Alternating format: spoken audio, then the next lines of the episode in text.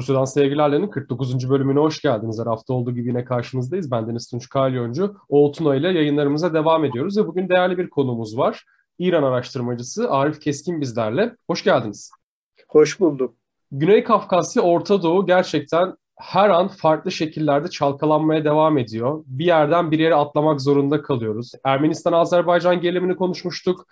Daha sonrasında işte Kırgızistan, Tacikistan konuşmuştuk. Ukrayna, Rusya sürekli konuşuyoruz. Suriye'de olan bitenler bitmiyor. Lübnan vesaire her yerde farklı bir sorun var ve gündemimizi de yeni sarsan sorunlardan bir tanesi İran-Azerbaycan gerilimi oldu ve Türkiye medyasında da oldukça takip edilen bir konu ama farklı çerçeveleriyle bu konuyu konuşmak istiyoruz gerçekten de sadece İran, Azerbaycan değil, İsrail'in içine gireceği, Rusya'nın içerisine gireceği, Ermenistan'ın içerisine gireceği farklı dalları olan, farklı aktörler olan bir krizden bahsediyoruz. Öncelikle şunu soralım, bu kriz nasıl başladı ve bu kriz nedir aslında? Ben de öncelikle Oğul Bey'e ve Deniz Bey'e çok teşekkür ediyorum. Bana gösterdikleri bu güven için minnettarım.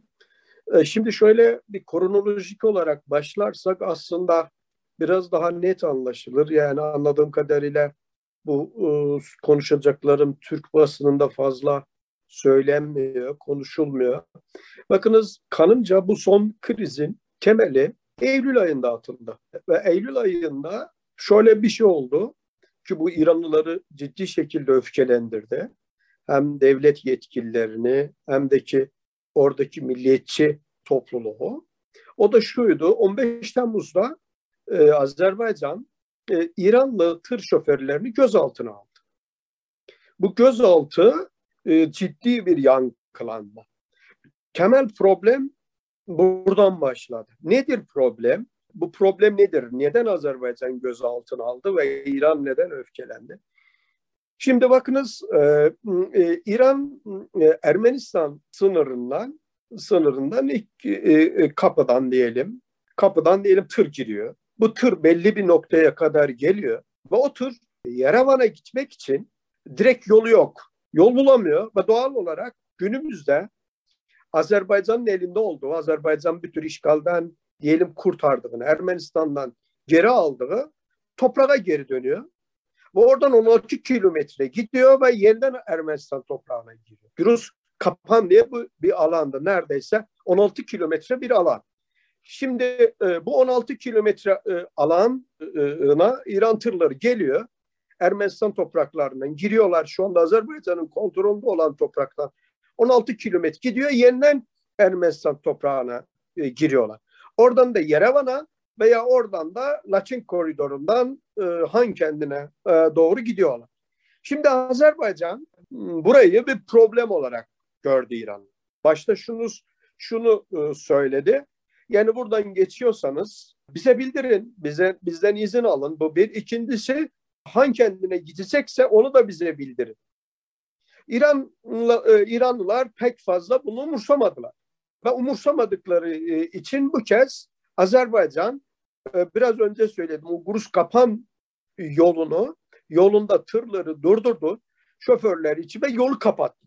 Şimdi orada e, e, yolu kapattı ve İran tırlarının girişini e, girişine belli bir para koyduk ki şimdi İran tırları bu kez sanki Ermenistan tırıymış gibi bu kez öyle yapma. Mesela Ermenistan plakasıyla giriyorlar oraya ama e, bir bakıyorlar bunlar e, e, bunlar Ermenistan tırı değil İran tırı. Ve bu şekilde bir kriz başladı. Şimdi krizin şeyi buradan alevlendi. Bir yönüyle de o yol kapanınca İran'ın en azından Ermenistan'a giden bir ulaşım yolu da kapandı. Ve İran'ın e, Han kendine giden şey de o zaman e, e, Azerbaycan şunu e, şey yaptı. Siz Han kendine e, yardım yapıyorsanız bizden neden izin almıyorsunuz? Bizden niye şey yapmıyorsunuz? Buradan problem başladı. Şimdi bu problem aslında başka bir çerçevede daha farklı anlamlandı İran'a. Şimdi bunları da söyleyeyim. E, hatırlarsanız Eylül'de 13 Eylül 20 Eylül'e kadar Azerbaycan, Pakistan ve Türkiye'nin tatbikatı vardı. Tam o döneme denk geliyor Azerba bu e, Azerbaycan'ın bu yaptığı. Tam tatbikat dönemine denk geliyor. Ve bu tatbikat dönemine denk gelmesi de başka bir anlam ifade ediyor İranlar açısından. E, şey olarak algılanıyor. Üçüncü en önemli e, olay bence bu bu son gerginliği söylüyorum. Özellikle de bu şeyin İlham Aliyev'in Azerbaycan Cumhurbaşkanı İlham Aliyev'in açıklamaları. İlham Aliyev'in ilk defa İran'a yönelik açık sert bir dil kullandı. Anadolu Haber Ajansı'na yaptığı açıklama. Ve İran'ın hem mesela bakarsanız Aliyevler e, dönemine yani bütün iki e, Aliyev dönemine de bakarsanız hem Haydar Aliyev hem İlham Aliyev dönemine de bakarsanız bu denli sert, açık bir e, şey yok İran'a karşı. E, evet İran'a karşı eleştirel kullanmışlar. Ama bu denli sert onların tatbikatını eleştiren ve e, onların Ermenistan'la olan ilişkilerini eleştiren şekilde bu dil kullanılmamıştı. Bütün bunlar bütün bunlar bunları ikinci Karabağ tablo içerisinde yerleştirdiğimizde İran açısından meselenin anlamı değişiyor. Ve İran şöyle e, bir yorum olarak yorumladı bütün biraz önce söylediğim e, tabloda. Yani e, Azerbaycan kendine bir güveni gelmiş ve e, bana karşı dik durabiliyor. Bana karşı egemenliğini koruyabilecek bir noktaya e, gelmiş. Hatta benim tır şoförlerimi içeri atabiliyor. Bunu bir tür Azerbaycan'ın Azerbaycan-İran ilişkilerinde bir tür dengenin, bir tür ilişki modelinin o e, diyelim Haydar Aliyev'in iktidara gelişinden günümüze kadar İran-Azerbaycan ilişkilerindeki o ilişki modelinin değiştiğini ve e, Azerbaycan'ın İran'a karşı daha güçlü, daha etkin, biraz daha üstten konuşabilecek bir noktaya geldiği olarak yorumlarlar. Ve bunu e, biraz önceki tablo, tab, tatbikat Azerbaycan, Türkiye, Pakistan ve ek olarak ikinci Karabağ'daki sürece dayandırıp ve öfkelendiler. Bu öfke patlaması bu öfke patlaması ikinci Karabağ'dan e, sonraki o ikinci Karabağ'daki birikmiş şeyle birlikte geldi ve e, bir tür e, diyelim milliyetçi öfke patlamasıydı İran'ın e, bu, bu gö- gösterdiği ve temeli de buradaydı. Şimdi bakınız e, e, yani ikinci Karabağ Sava- e, Savaşı'nda İran süreci birçok konuyu anlayamadı. Birçok konuyu doğru yorumlayamadı ve doğru tavır alamadık alamadığı için sürecin dışında kaldı. Ve işin ilginç tarafı e, bunu e, konuşuruz. İran bütün bu süreçteki diğer Ermenistan'ın yani Paşinyan'ın, Ermenistan'ın, Rusya'nın, Türkiye'nin tavır e, tavrını, e, politikalarını Azerbaycan'a indirgeyerek yorumlar. Ama biz baktığımızda İkinci Karabağ Savaşı ve sonrasında Rusya'nın da, Ermenistan'ın da, Türkiye'nin de İran'ın Kafkasya'da etkin olmasına fazla sıcak değiller. Bütün bunların mesela Rusya'nın da diğerlerinin de e, e, şeyi ve e, İran yine bütün bunları hıncını, öfkesini yine bunları Azerbaycan'dan çıkartmaya kalkıştı. Çünkü sonuç itibariyle İran'a göre bütün bunlar Azerbaycan üzerinde özdeşleşmiş ve Azerbaycan üzerinde fiil buluyor. Azerbaycan üzerinde vücut buluyor. Azerbaycan üzerinde gerçekleşiyor. Ve ben Azerbaycan'ı ezerek, sindirerek, korkutarak, geri oturarak biraz önce söylediğim o ilişki modeli değişiyorsa onu eski ilişki modelini geri iterek e, aslında diğer aktörlerin arayışlarını da geri ittirmiş ol, olurum şeklinde Azerbaycan'a bu denli yüklendi. Ve bu denli ağır geldi Azerbaycan'ın üzerine. Hocam tabii ki bu bahsettiğiniz süreç e, en temel ve en önemli aslında süreci kapsıyor. Yani İran'ın bu Karabağ'da ve Güney Kafkasya'da oluşan yeni yeni statikodan dışlanması aslında e, öfkeyi en çok artıran sebep oldu. Fakat bununla beraber hem Türkiye'de hem e, dış basında, dış uzmanlar tarafından en çok konuşulan etmen tabii ki Azerbaycan-İsrail ilişkileri boyutu. Sizin de buna karşı Twitter'da özellikle e, sosyal medyada ve e, kendi yazılarınızda daha farklı bir yorumunuz var. E, İran-Azerbaycan ilişkilerinin bu denli gerilmesinde İsrail'in rolü var mı? Yok, varsa nedir? Bunları yorumunu alabilir miyiz? Şimdi şöyle bir şey söyleyeyim. Öncelikle İsrail-Azerbaycan ilişkilerine gelirim de. İran'ın konuşması hep müphemdir. Yani İran aslında e, neden rahatsız olduğunu bazen çok fazla açıklamaz. Ve bu nedenden dolayı laf kalabalığıyla veya meşruiyet arayışı nedeniyle bazı şeyleri üretir ve ortaya koyar. İran Azerbaycan-İsrail ilişkilerinden rahatsız. Bu doğru, burada hiçbir şüphe yok. E, zaten e, hatta bırakın Azerbaycan'dan hatta zamanında Türkiye'nin ilişkilerinden de rahatsızsa. Yani sonuçta İsrail'in kimle ilişkisi varsa İran ondan rahatsız oluyor. Ama sorun şuradadır ki Azerbaycan-İsrail ilişkilerinde İran'ın iddia ettiği şeyler aslında e, İran'ın Azerbaycan'a baskı kurmak için bir meşruiyet argümanı olarak görmek gerekiyor. Gerçeklikle bir ilişkiden daha ziyade İran evet İsrail burayı bana karşı kullanıyor. Burada üssü var ve bu üssü bana karşı kullanıyor ve e, eğer üssü var ve bana karşı kullanıyorsa benim de hakkım var ona karşı bir şey yapmak ve doğal olarak bu tezin üzerinden Azerbaycan'a baskı uyguluyor. Şimdi bunun üzerinde duralım. Yani bu doğru mudur değil midir? Bir defa İsrail-Azerbaycan ilişkileri, İsrail-Azerbaycan ilişki doğuş itibariyle İran karşıtı olmadı hiçbir olmadı. Sovyetlerin dağılışı sürecinde İsrail için önemli bir fırsat doğmuştu. Orta Doğu'da o e, çevrelenmiş, e, ilişkisi olmayan, tırnak içinde düşmanlarla çevrelenmiş, bakası kuşkulu olarak gören bir devlet Sovyetlerin dağılışını bir fırsat fırsat olarak gördü ve o dönem bağımsız sürecinde olan bütün devletlerle başarabildiğinde ilişki kurmaya başladı. Bu ilişkisinin ilişkinin en önemli e, nedeni İran değildi. İlişkinin bir nedeni kendisinin çevrelenmiş o kuşatmadan çıkmak, diğer taraftan da e, yeni dostlar bulmak ve en önemlisi de Sovyetler Birliği. Bakınız mesela biz Filistin İsrail ilişkilerine bakıldığında, Filistin sorunu Orta Doğu'na bakıldığında bütün bunların önemli bir bölümü Sovyetler de Sovyet destekli ülkeler tarafından yürütüldü. Cemal Abdülnasir, Muammer Kaddafi, Saddam Hüseyin, Hafız Asad ve bunların önemli bir bölümü sosyalist Arap milliyetçileri. Ve biz bakıyoruz e, İsrail'in en önemli e, karşı dört Filistin Kurtuluş Örgütü. Filistin Kurtuluş Örgütü bir sol bir örgüt. Ve e, sonuçta sol bir ideoloji nedeniyle e, Filistin davası dünyaya yayılmayı başarabilmiştir. Amerika'ya, Avrupa'ya ve dünyanın her yerine.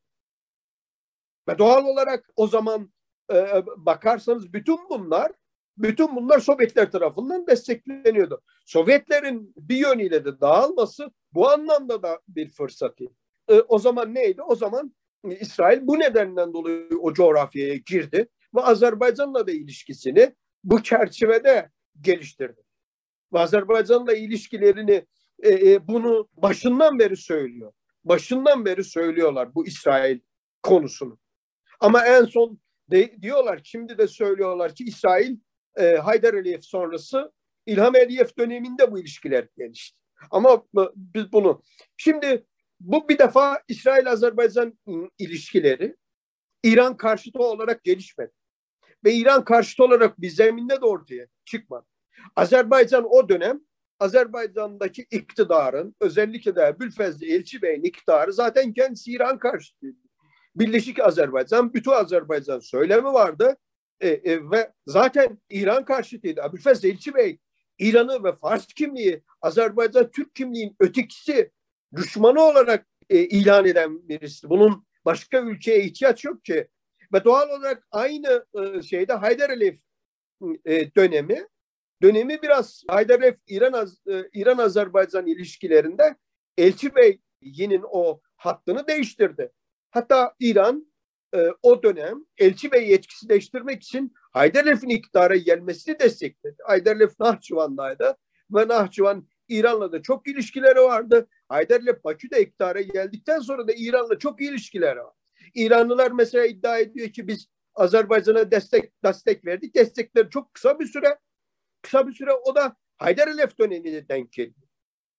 Ee, ve e, Haydarlef'in bir yönüyle de e, Elçi Bey'i ve diğerlerini iktidardan temizleme çerçevesinde onu o, o desteği yapıldı. Şimdi sorun e, şuradadır. İsrail oraya e, e, Azerbaycan'la ilişkisini geliştirdi. İsrail'in Azerbaycan'da bir askeri üssü yok. Varsa İran devleti göstersin desin ki burada askeri üssü var. Ve İran diyor ki bugüne kadar iddia, e, bir sürü iddialarda e, bulunuyor. Diyor ki mesela şuradan şu operasyon yapıldı. O operasyonların, söylediği operasyonların şahısların nereden çıktığı, hangi rota izledikleri kendileri açıkladı. Ben değil. Kendileri açıkladılar ki bunun bu rota, bu adamlar nereden geldiler, nasıl operasyon, bunun Azerbaycan'la bir ilişkisi yok. Yani bu rotada dedikleri ama o zaman açıkladıkları şeyleri şimdi unutuyorlar. Örnek veriyorum. Şimdi mesela iddia ediyorlar ki Natanz'ın oraya bir tane şey düştü. Bir baktık gördük ki bu Azerbaycan'dan kalkmış. Ne bileyim Irak'ta şey Kasım Süleymani ile e, öldürülen Abu Mehdi Abu Mehdi e, diyor ki Azerbaycan'dan İsrail'i bir şey kalkmış Bağdat'ta bizi vurmuş. Şimdi de bunu iddia ediyorlar. Ölmüş gitmiş adam zaten bunu e, sorabileceğiniz bir şey de, de değil.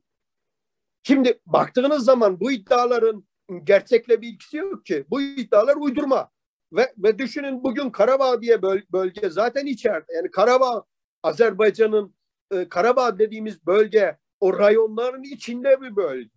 İran'ın sınırında değil ki. İran'ın sınırında o, olan bölge Karabağ kuşatan bölge. Şimdi diyor ki oraya getirmiş mesela işitleri doldurmuşlar. Şunu doldurmuşlar. Mesela düşünün Afganistan'dan işitleri getirip Azerbaycan toprağına oraya dolduracak. Orada kim vardı? Rusya varış gücü. Rusya barış gücü e, e, Suriye'de e, IŞİD'e karşı mücadele ediyor. Irak'ta bu, mücadele ediyor Rusya. Afganistan'da şey şimdi gelip de e, Karabağ yerleşmesine izin verecek. Rusya mı izin Rusya orada. Rusya e, bu kadar bir yalan olabilir mi? Orada insan yok zaten. Şu anda orada yaşayan insan yok. Orada mayın alanı. Birçok alan zaten mayından temizlenmiş de değil. Şimdi söylediğim e, bütün bu, bu, bunlar e, şey değil. Ama tabii ki Azerbaycan'la İsrail'in e, birçok e, alanda işbirlikleri var. Bu güvenlikten askeriye ve diğer alanda işbirlikleri. Ama bu iş bir işbirliğin İran'a yönelik, İran'a dönümlü, İran'ın karşı bir konuşlanmış değil. Neden konuşlanmış değil? Bakınız çok net söylüyorum. Azerbaycan devlet olarak zaten İran muhalefetiyle ilgilenmiyor ki. Ee, İran bugün Bakü'de siz İran muhalifi bir parti, bir teşkilat bulamazsınız. Siz bugün Bakü'de bırakın Fars dilli İran e, muhalifleri, oradaki Türklerin, İran'daki Türklerin bir partisini, bir kuruluşunu, bir yapısını bile Azerbaycan Bakü'de bulamazsınız. Bakü e, Haydar Aliyev'den başlayarak İlham Aliyev'den daha güçlenerek İran muhalefetiyle tam anlamıyla ilişkisini kesmiştir tam anlamıyla toprağını İran muhalefetine kapatmıştır. Şimdi bunu en fazla kim biliyor? En fazla İran biliyor. İran Büyükelçisi, Büyükelçisi bundan önceki Büyükelçi ne dedi? Ne dedi? Bundan önceki Büyükelçi dedi ki e, Bakü'de 3-4 tane muhalif var. Onların da yeri çayhaneler, çay ocakları. Çay ocakları muhabbeti yapıyorlar dedi. Şimdi kendiniz söylüyorsunuz. Şimdi bu anlamda İsrail'in orada gidip de muhalefetle ilişki kurmaya ihtiyacı yok ki. Var mı? E, zaten orada muhalefet yok onların arzuladığı. O İsrail istediği yerde, istediği şekilde o ilişkiyi kurabiliyor zaten. Zaten e, onu Azerbaycan'a ihtiyaç yok ki. Bugün İran'ın içinden belgeleri çalabilecek, en büyük operasyonları e, yapabilecek. Ahmedinejad'ın birinci yardımcısı Hamid Bakai, İran İstihbarat Bakanlığı'nın İsrail'le mücadele masası başkanının Mossad elemanı olduğunu söyle. Şimdi o, o İran yetkililerine şunu sormak lazım. Nükleer çalışanlarınızın yüzde kaçını içeri attınız? Yüzde kaçı şu anda hapiste? Nükleer bilim adamlarının de, dedikleriniz yetkililerin dedikleriniz yüzde kaçı içeride? İran devletin en tepesinde olan adamların yüzde kaçı İsrail ajanlığı nedeniyle içeride? Dişleri, ünlü Dişleri Bakanlığı sözcüsünün sözcüsünün kız kardeşi içeride, damatları içeride. Şimdi bunun Azerbaycan'la ne ilgisi var? Ben Azerbaycan'ı savunmuyorum. Ben Azerbaycan'ı savunmuyorum. Yani e, e, benim Azerbaycan'la da bir devletiyle de onunla da bildi de bir ilk, ilkim yok. Ben doğruyu e, şey olarak söylüyorum. E, İsrail e, uzun yıllardan beri bir ak kurmuş içeride. Ve güçlü de bir istihbarat ağı var. Ve bunları kendileri de söylüyorlar. Bu ağı çökertmek yerine, zaaflarını kapatmak yerine ne yapıyorlar? Azerbaycan'ı suçluyor. Azerbaycan'ı anlamıyla baskılamak istiyor. Ha diğer taraftan İsrail'le Azerbaycan İsrail'le neden ilişki kurdu? Bunu soralım. Bakınız e, e, birçok farklı nedenleri var sayabiliriz ama önemli olan şudur. Azerbaycan'ın İsrail'le ilişki kurmasaydı bugün Karabağ'daki toprağının önemli bir bölümü geri alamaz. Çünkü İsrail ile Azerbaycan ilişkileri e, Azerbaycan'a uluslararası arenada, arenada geniş bir alan yarattı. Bakınız Ermenistan'ın en büyük yanlışlığının birisi ki mesela dünyada evet desteklediler ama sözün ötesine geçmediler. Rusya ile İran'la olan ilişkileri. Rusya ile İran'la olan ilişkileri Azerbaycan'ın İsrail ve Batılılarla olan iyi, iyi ilişkileri konusunda Azerbaycan daha kazançlı çıktı. Yani Azerbaycan'ın orada bir stratejik bir e, şeyi var, hedefi var. O hedef bir yönüyle de bir yönüyle de hem askeri anlamda teknolojisini yenilemek, e, güçlenmek, Batı ile daha doğru düzgün bir ilişki, ilişki kurmak, İsrail üzerinden dünyaya açılmak. Yani Azerbaycan'ın amacı İsrail üzerinden dünyaya açılmak. Bakınız mesela şimdi eğer Ermenistan'ın Rusya ile İran'la bu denli ilişkisi olmasaydı Azerbaycan'ın Karabağ bu operasyonda ciddi şekilde zorluk çeker. Belki de bu operasyon olmayabilir. Azerbaycan İsrail ile ilişki kurarak dünyayı etkisizleştirdi, sessizleştirdi. Yani e, bu bambaşka bir cephedir Azerbaycan'ın gözünde. Onlar bunu kendilerine e, doğru e, yönelterek Azerbaycan üzerine baskı uygulayabiliyorlar. Ayrıca e, e hem kendi içinde o özellikle de ideolojik grupları hem de Azerbaycan'ın içinde hem de Türkiye'de ve dünyada bütün ideolojik gruplarda Azerbaycan'a karşı seferber edebiliyorlar. Sonuçta birçok bu, bu coğrafyada İsrail'i sevmeyen, devlet olarak sevmeyen, onlarla düşmanlık besleyen çok farklı ideolojik gruplar var. Ee, ve e, İran bir yönüyle de onların da duygularını, düşüncelerini seferber ediyor Azerbaycan'a e, karşı. Aynı işit söylemini kullandığı gibi. Yani bu, bu e, e çerçevede ben bunu Azerbaycan üzerinde bir baskı, kendi milliyetçi jeopolitik kaygılarını İsrail üzerinden bir ideolojik bir şeye çekip çekme niyetinde ve bir türde bu o, o baskı şeyine e, bir yönüyle de e, bir tür meşruiyet oluşturmak. Hocam Rusya'dan bahsettik. Biraz daha genişleterek aslında buraya çevirmek istiyorum biraz. Çünkü dün Sergey Lavrov, Rusya Dışişleri Bakanı 3 artı 3 formülü istedi. Yani böyle bir Rusya buna dair Moskova olumlu bakıyor dedi. Ve bu 3 artı 3 Kafkasya'daki aslında geleceği belirleyecek bir anda ve tarafları arasında Azerbaycan ve İran da var. Aynı zamanda İran geçtiğimiz haftalarda Şangay İşbirliği Örgütü'ne katıldı. Bunun dışında hem Rusya'nın Azerbaycan'la yakın ilişkileri var, hem İran'ın Rusya ile yakın ilişkileri var. Bu halat çekme yarışındaki ve ortada duran Rusya'da taraflar Rusya'yı kendi yanlarına çekmek için bir şeyler yapıyorlar mı? Rusya bu tarafta kimin daha yakınında duruyor ya da tarafsız kalmaya mı çalışıyor? Şimdi e, benim e, anladığım kadarıyla Rusya Karabağ sorununun tırnak içinde diyelim bunun çözülmesini istiyor. Bunun aşılmasını istiyor. Ve, ve bu nedenden dolayı e, e, hatta benim kanımca bu, e, e, bu ikinci Karabağ Savaşı Rusya'nın bilgisi ve onayı olmadan zaten yapılamaz. Rusya biliyordu e, ve Rusya'nın da belli bir derecede bir onayı vardı. E, ve o çerçevede de yapıldı. Eğer Rusya yaptı demiyorum, Rusya yapın dedi de demiyorum. Ama Rusya'nın onayı olmadan e, bilgisi olmadan böyle bir operasyonun yapılması şeyden. Rusya bunu istiyor. Ve bir yönüyle de bunu e, bu e, şeyi şimdi mesela bakıyoruz e, nedir? Rayonlar Azerbaycan'ın Azerbaycan'da. Karabağ'ın önemli bir bölümü hala Rusya'nın kontrolünde. Azerbaycan'ın kontrolünde değil. Yani bugün Karabağ coğrafyasına bakarsak yine 4400 kilometre bir alandır. O 4400 kilometrenin önemli bir bölümü Azerbaycan'ın kontrolünde değil. Rusya'nın kontrolünde. Han kendi dahil olmak üzere geniş bir alan hala Rusya'nın kontrolünde ve Azerbaycan kontrolüne geçmiş de değil. Ve Rusya büyük ihtimal Azerbaycan idari inzibatine dahil ol olacak bir çözüm formülü var.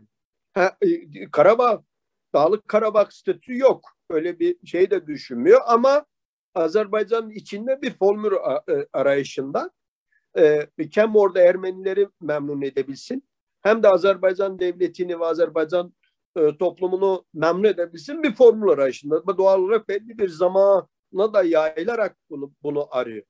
Şimdi bu nedenden dolayı Rusya burada adım adım kurgulamak istediği, yavaş yavaş oturtmak istediği bir formülün e, saldırgan, e, sert, farklı tavırla e, savrulmasını e, istekli değil.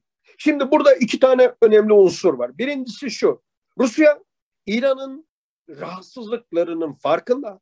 Bu nedenden dolayı başından beri İran'ı ikincileşti. Yani ikinci Karabağ'dan sonra sürecinde ve sonrasında İran'ı ikincileştiren Azerbaycan'ı İran'ı ikincileştirme imkanı yok. Rusya'yı Rus Azerbaycan'ı ikincileştirdi ve Türkiye'yi oraya çekti.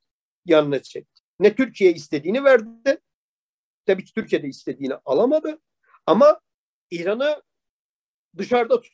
Bu birincisi İran'ın sert, saldırgan şeyi de Rusya Rusya uygun değil.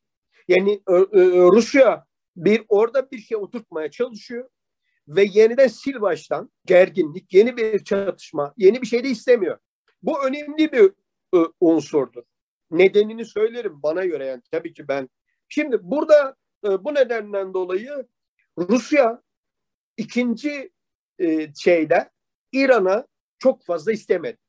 İran'ı dışarıda tuttu. Ee, İran'a o istediği, beklentiyi şey vermedi. Bakınız şimdi bu süreç, ikinci Karabağ sü süreci neredeyse 2017'den günümüze kadar adım adım gelişen bir süreç.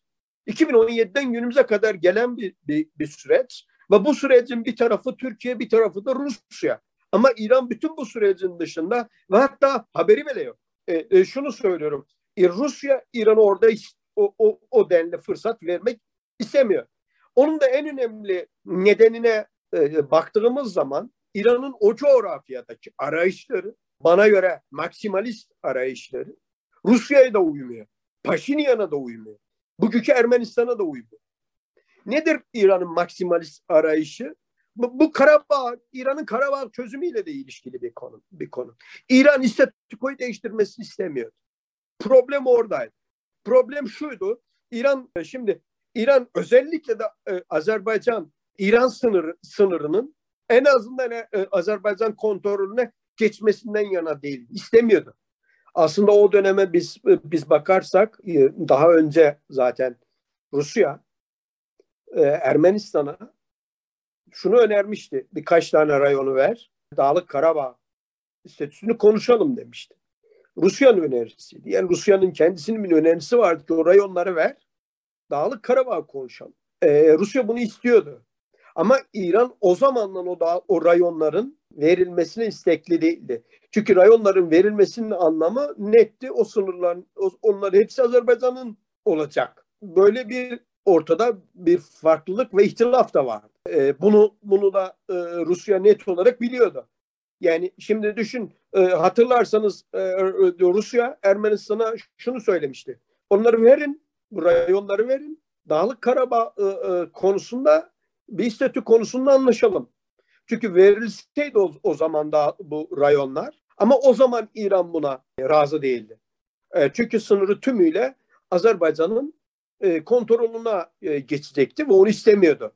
E, öyle bir şey de e, vardı ve bu bu anlamda İran başından beri statükonun devamından yanaydı. Yani savaş olmasın, Karabağ Savaşı olmasın. Tabii onu da istemiyordu, şeyi de istemiyordu. Bugünkü var olan, o günkü var olan o sürecin devamından yanaydı. Ama Rusya o sürecin değişmesinden yanaydı. Rusya onu değiştirmek istiyordu. Rusya'nın arzusu belki bugünkü değil de bugün biraz Rusya'nın arzularını aştı e, e, Azerbaycan şey ama Rusya bu bu yapının dema e, şeyinden yana.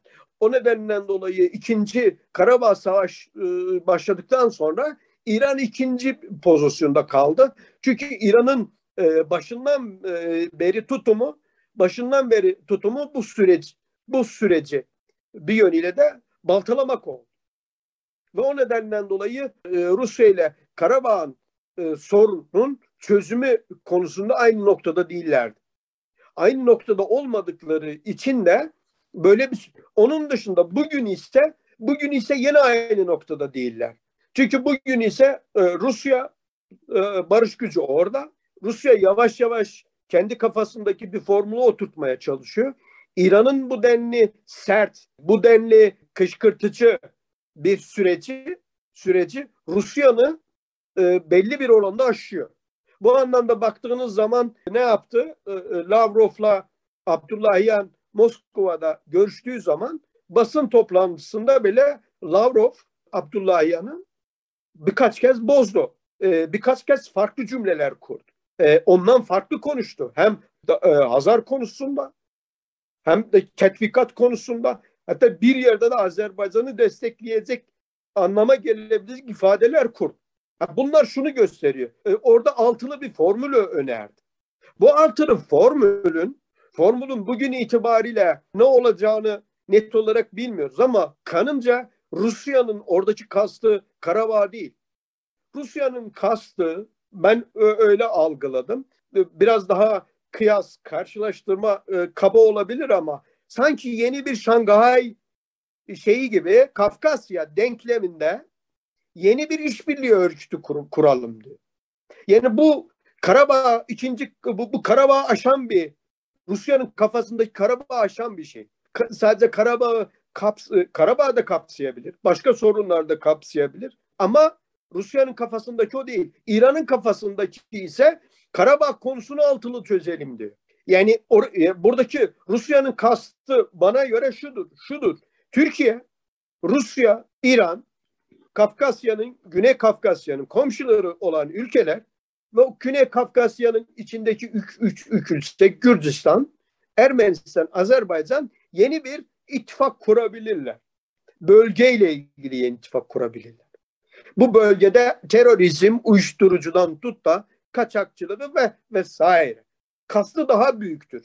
Ben Lavrov'un açıklamasından e, böyle bir şey anladım. Kasları daha büyük. Ama İran'ın niyeti e, şu andaki e, süreç. Ha tabii ki böyle bir altılı bir şey olursa büyük ihtimal İran'da en azından belli isteklerinin belli bir bölümüne de burada ulaşabilir. Sonuçta eğer e, diyelim e, bu altılı bir şey olursa e, tırnak içinde e, e, Azerbaycan'la suçladığı o irredentizm şey Azerbaycan'da Azerbaycan daha iyi ayrılmacılık yapamaz. Tırnak içinde söylüyorum. Azerbaycan'ın gözü Zengezur toprağında olamaz. O diyor ya Zengezur işgal edecek. Altılı bir ittifak kurulursa böyle bir şey olamaz zaten. Ve bu anlamda da evet İran açısından da olumlu bir şey olabilir. Ama bu İran'ın niyetini aşan, daha kapsayıcı, daha geniş bir şeydir. Ve bunun kurulması, bu dediğim bu çerçevenin kurulması kolay değil. Ee, kolay değil e, bu anlamda. Hocam e, son soru olarak da bu sefer Türkiye'ye e, dönelim istiyorum. Bu bahsettiğiniz zaten Lavrov'un önerisi aslında Erdoğan da bundan 2-3-4 ay önce Şuşa'da dile getirmişti altılı birlik olayını.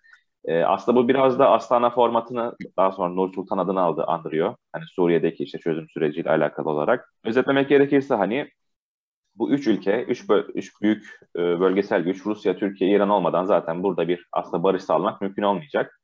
Siz e, Türkiye'nin İran-Azerbaycan gerilimine bakışını, bu gerilimdeki yerini nasıl yorumluyorsunuz? Ya şimdi e, e, sonuç itibariyle İran'ın Azerbaycan'a karşı öfkesinde e, Türkiye'nin de yeri var. Yani aslında bir yönü Azerbaycan'a karşı bir öfke duyuyorsa Azerbaycan üzerinden Türkiye'ye duyuyordu. Ben şöyle e, yorumluyorum. Bana göre İkinci Karabağ Savaşı aslında bizi İran-Türkiye ilişkilerinde Kafkasya bağlamında Sovyetlerin dağılma sürecine götürdü. Tekrar o dönemi ona benzer bir süreç yaşatıyor bizlere. Hatırlarsanız Sovyetler Birliği dağıldığı dönemde e, o Türk Cumhuriyetlerin olduğunu o coğrafyada e, kimin etkin olacağı, kim model olacağı bir tartışması vardı. Türkiye mi model olacak, İran mı model olacak, kim daha çok nüfus kazanacak ve e, ve doğal olarak o dönem e, Orta Asya, Kafkasya, İran-Türkiye ilişkilerinde bir gerilim, bir gerginlik alanı. Ciddi şekilde iki ülkeyi e, gerginleştiren bir e, alan da Kafkasya ve şey olarak. Hatta İran Dışişleri Bakanlığı'nın resmi olarak yayınladığı belgelerde şu anda kitap da bende var. Şu anda evimde de var o, o kitap. O zaman şunu söylüyorlardı. Eğer e, Türkiye, Kafkasya, Orta Asya, Kafkasya'da özellikle de Azerbaycan'da bu denli İran karşıtı faaliyet gösteriyorsa İran devleti topyekun olarak PKK'yı desteklemesi gerek. Bu İran Dışişleri Bakanlığı'nın yayınladığı kitap var. O kitapta bendedir. Bende de var burada. Yani bu e, Sovyetlerin dağıldığı e, süre, süre, süreçte gerginlik bu denli vardı. Ama zamanla e, ne Türkiye bir model olarak oldu orada ne İran bir model oldu ve doğal olarak Rusya daha farklı bir biçimde o bölgeye geri döndü. Bu e, ve bu nedenden dolayı İran ve e, Türkiye ilişkilerinde Kafkasya Orta Asya gerginlik olmaktan çıktı. Ve biz o alanı daha İran-Türkiye ilişkilerinde bir gerginlik alanı olarak görmedik. Bazen işbirliği alanı olarak gördük de ama çok büyük bir önem taşımıyordu iki ülke ilişkilerinde. Bu ikinci Karabağ Savaşı bu yeniden Kafkasya'yı İran-Türkiye ilişkilerinde yeniden bir gerginlik şeyine dönüştürdü. Ve şu anda da biz o dönemi yaşıyoruz. Ve bu kez biraz daha farklılaşarak e, hatta e, biraz daha rengi, dozu, niteliği değişerek karşılaşıyoruz bu konuyu. Mesela 2. Karabağ'dan sonra Azerbaycan ve e, doğal olarak Kafkasya İran-Türkiye ilişkilerinde yeni bir işbirlik demeyelim, yeni bir sorun ve ihtilaf alanı.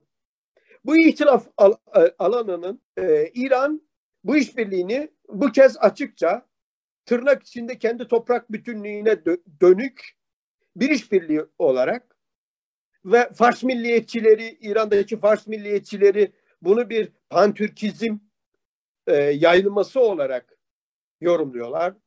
E, Cumhurbaşkanı Erdoğan'ın Aras şiiriyle şiirini de buna örnek olarak gösteriyorlar.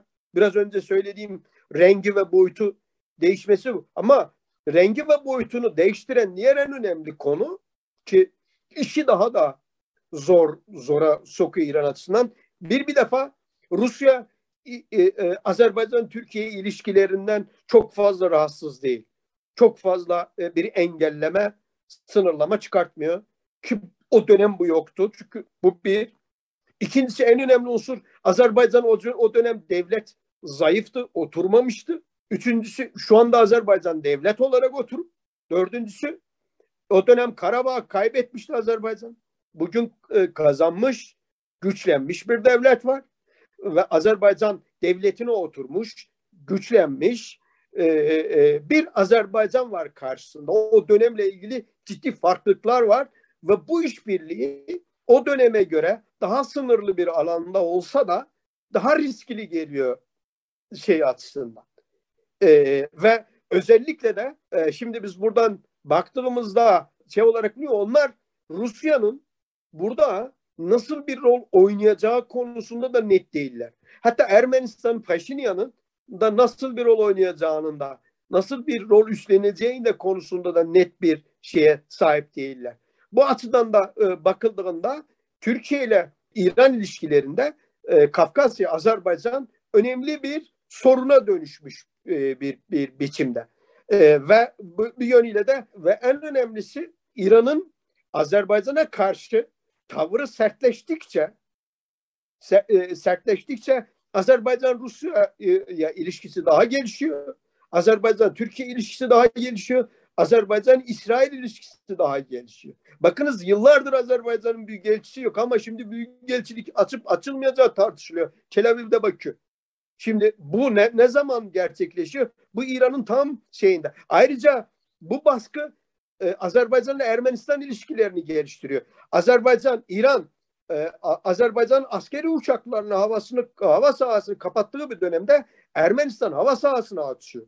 Şimdi bütün bunları düşünüldüğünde Türkiye'nin Kafkasya'ya e, bu, bu den o zaman bu den ne giriyor? Kafkasya ile normalleşmeyi sağlarsa Zengüzur koridoru açılırsa e, bu kez İran transit olarak, jeopolitik olarak hem Azerbaycan hem de Türkiye açısından ciddi şekilde kayba uğrayacağı çok açık. Bu bağlamda bakarsak Kafkasya İran-Türkiye ilişkilerinde uzun sürebilecek ama boyutu, dozu farklı olabilecek bir sorun olarak devam edecek. Sorun olarak devam devam. Yani buradaki e, Türkiye'nin nasıl durduğu da, e, çünkü İran şunu istiyordu. Türkiye Azerbaycan'a bu denli destek vermesin. Bakınız ben bunu daha önce yazdım. Burada yazılarımı genelde ben tekrar etmem ama burada tekrar etmek istiyorum. Türkiye ayrıca İran'ı rezil etti tırnak içinde değil. Rezil etti. Yani nasıl rezil etti ikinci Karabağ'da? Şuydu. İran çok hem konuşma çok mahirdir. Çok farklı yönlere gelen açık cümleleri çok iyi kurabiliyor. Türkiye o kadar Azerbaycan'ı destekledi ki Türkiye. İran'ın Azerbaycan'ı desteklemediği pratikte açık olarak gözüküyor. Yani şöyle düşünün. iki arkadaş arasında kavga çıkıyor. Biri o kadar sert destek veriyor. Diğeri sessiz duruyor. Ve böyle bir görüntü oluştu. Ve bu görüntü aslında İran-Azerbaycan ilişkilerini Azerbaycan toplumunda İran'a yönelik bakışı ciddi şekilde etkiledi. Ve bir yönüyle de aslında e, Türkiye destekle İran'ı e, açıkta ve faulda ve bütün offside'da bıraktı. Ve bu, bu yönüyle de bu yönüyle de e, e, e, biz o coğrafyada bunu net olarak e, gördük ve önümüzdeki süreçte de bu devam edecek. Ve ayrıca şu da önemlidir. Tabii ki Türkiye'nin Azerbaycan desteği olmazsa Azerbaycan ciddi problem yaşayabilir. Ben bunu da defalarca söyledim. Ben Türkiye-Azerbaycan ilişkilerinde bir tür romantizm, bir tür soydaşlık falan var. Tamam bunu bir tarafa e, e bırakalım. Ama Türkiye-Azerbaycan e, ilişkileri Kafkasya ve bu, bu coğrafyada stratejik bir temeli üzerine inşa ediliyor. Ve bu stratejik bir, bir, bir temel e, enerji hatlarından, ulaşım hatlarından tutun birçok alanda Kafkasya jeopolitiği dönüştürebilecek bir işbirliğinin temeli atılıyor. Şimdi tabii ki İran buradan rahatsız olacak. Çünkü bu jeopolitiğin dönüşümün dönüşümü İran'ın Kafkasya ile ilişkilerin nüfuz alanı her şeyini etkileyecektir. Yani Türkiye nüfuzu arttıkça, Azerbaycan, Türkiye, Ermenistan ilişkileri normalleştikçe, e, Karabağ sorunu e, çözüldükçe ve İran, Azerbaycan, Rusya, Türkiye ilişki geliştikçe e, Azerbaycan bağlamında Türkiye, e, İran'ın sorunu artarak devam edecek. Çok teşekkür ederiz hocam. Çok keyifli bir sohbetti bizim için. Ben teşekkür ederim. Çok sağ olun. O halde Rusya'dan Sevgiler'in 49. bölümünü kapatabiliriz. Gelecek hafta tekrardan görüşeceğiz. Hoşçakalın diyoruz. Thank you.